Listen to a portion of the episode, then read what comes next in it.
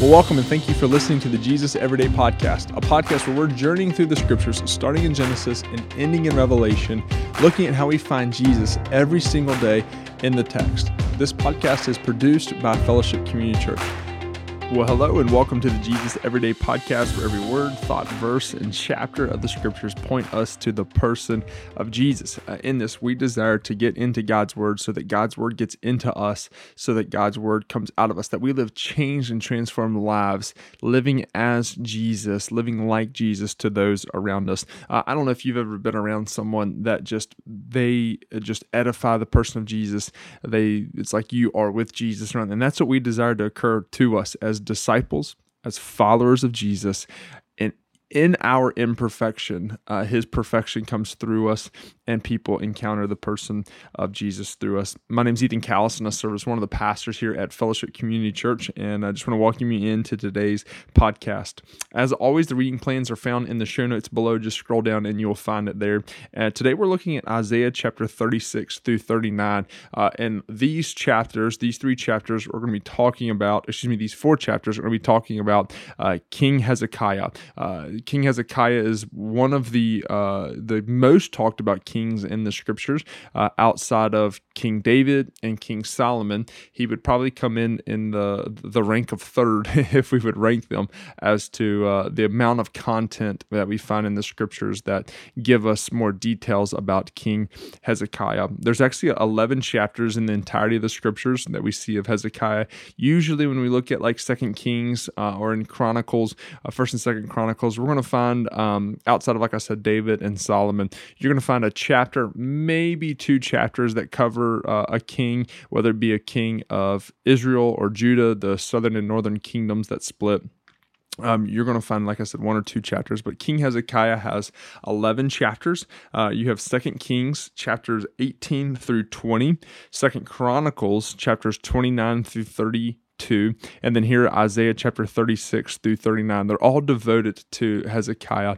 Um, uh, like I said in this whole Isaiah sermon series, or this whole uh, this series through Isaiah in the Jesus Everyday podcast, um, you can find more detail, more depth as Kevin Wilson uh, took us through Isaiah on our online Bible study.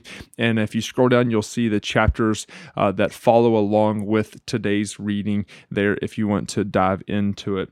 Um, so here in Second Chronicles, uh, chapters 31 through 21, as we, we talk a little bit about Hezekiah, there's these profound words about the person of Hezekiah. And it says this in Second Chronicles 31 21 It says, In every work that he began in the service of the house of God and in the law and in the commandments to see his God, he did it with all his heart and prospered when we look at Hezekiah, um, oftentimes in the scriptures, we'll look at other human beings as people that we're to model our life after. Uh, we're to be like David. We're to be like Solomon. We're to be like Hezekiah. We're to be like Moses. We're to be like Abraham. But yet, that falls short of the way in which the scriptures are intended to be written uh, to us and the way that we're to read them because we are to see Jesus in every single scripture and how they point us not to become a better person, but point us to the person of Jesus, point us to our need for him.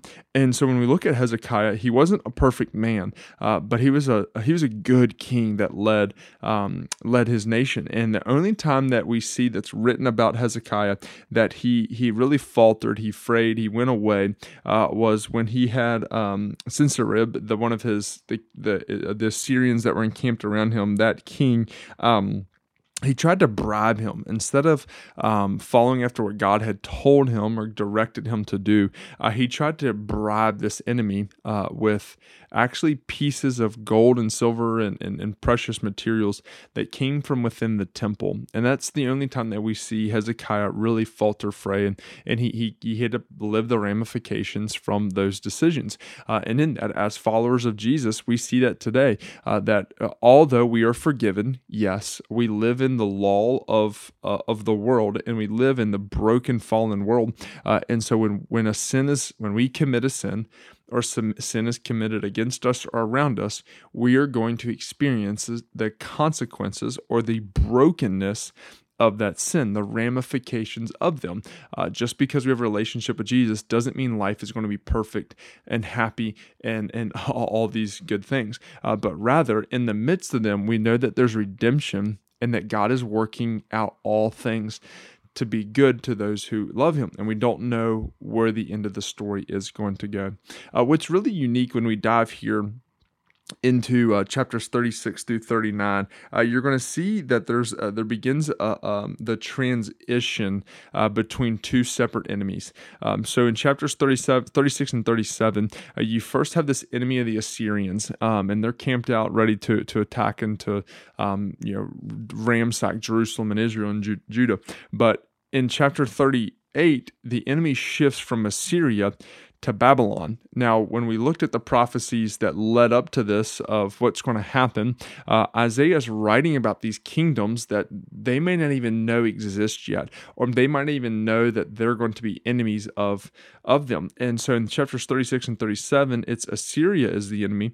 Then in 38 through 39, the enemy then shifts to, to Babylon. And here is where we're going to see the Babylonians are the ones who do ransack Jerusalem, and they're the ones who burn the city walls and destroy the temple and all that goes on in that uh, that we'll soon be looking at through the book of Daniel, uh, where the, the the people, the Israelites, are exiles in Babylon. Uh, you're if you've been in the church, you're familiar with that. They were exiles. They were captives. They were taken out. Why?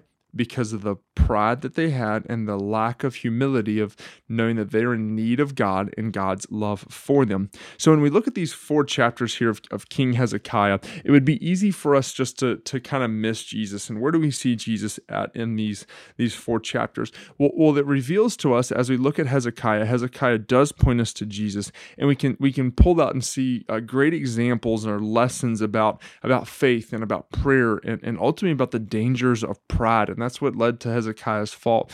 And we're not to model our life off Hezekiah. We're to model our life off of Jesus and looking as Him to be the author and perfecter of our faith. So I hope that today, as you see Jesus in this in Hezekiah's life, it's not that we become more like Hezekiah, it's that we become more like Jesus. So I hope that you enjoyed today and uh, knowing a little bit of the history of King Hezekiah. And join us tomorrow as we uh, look at Isaiah chapters 40 through 48.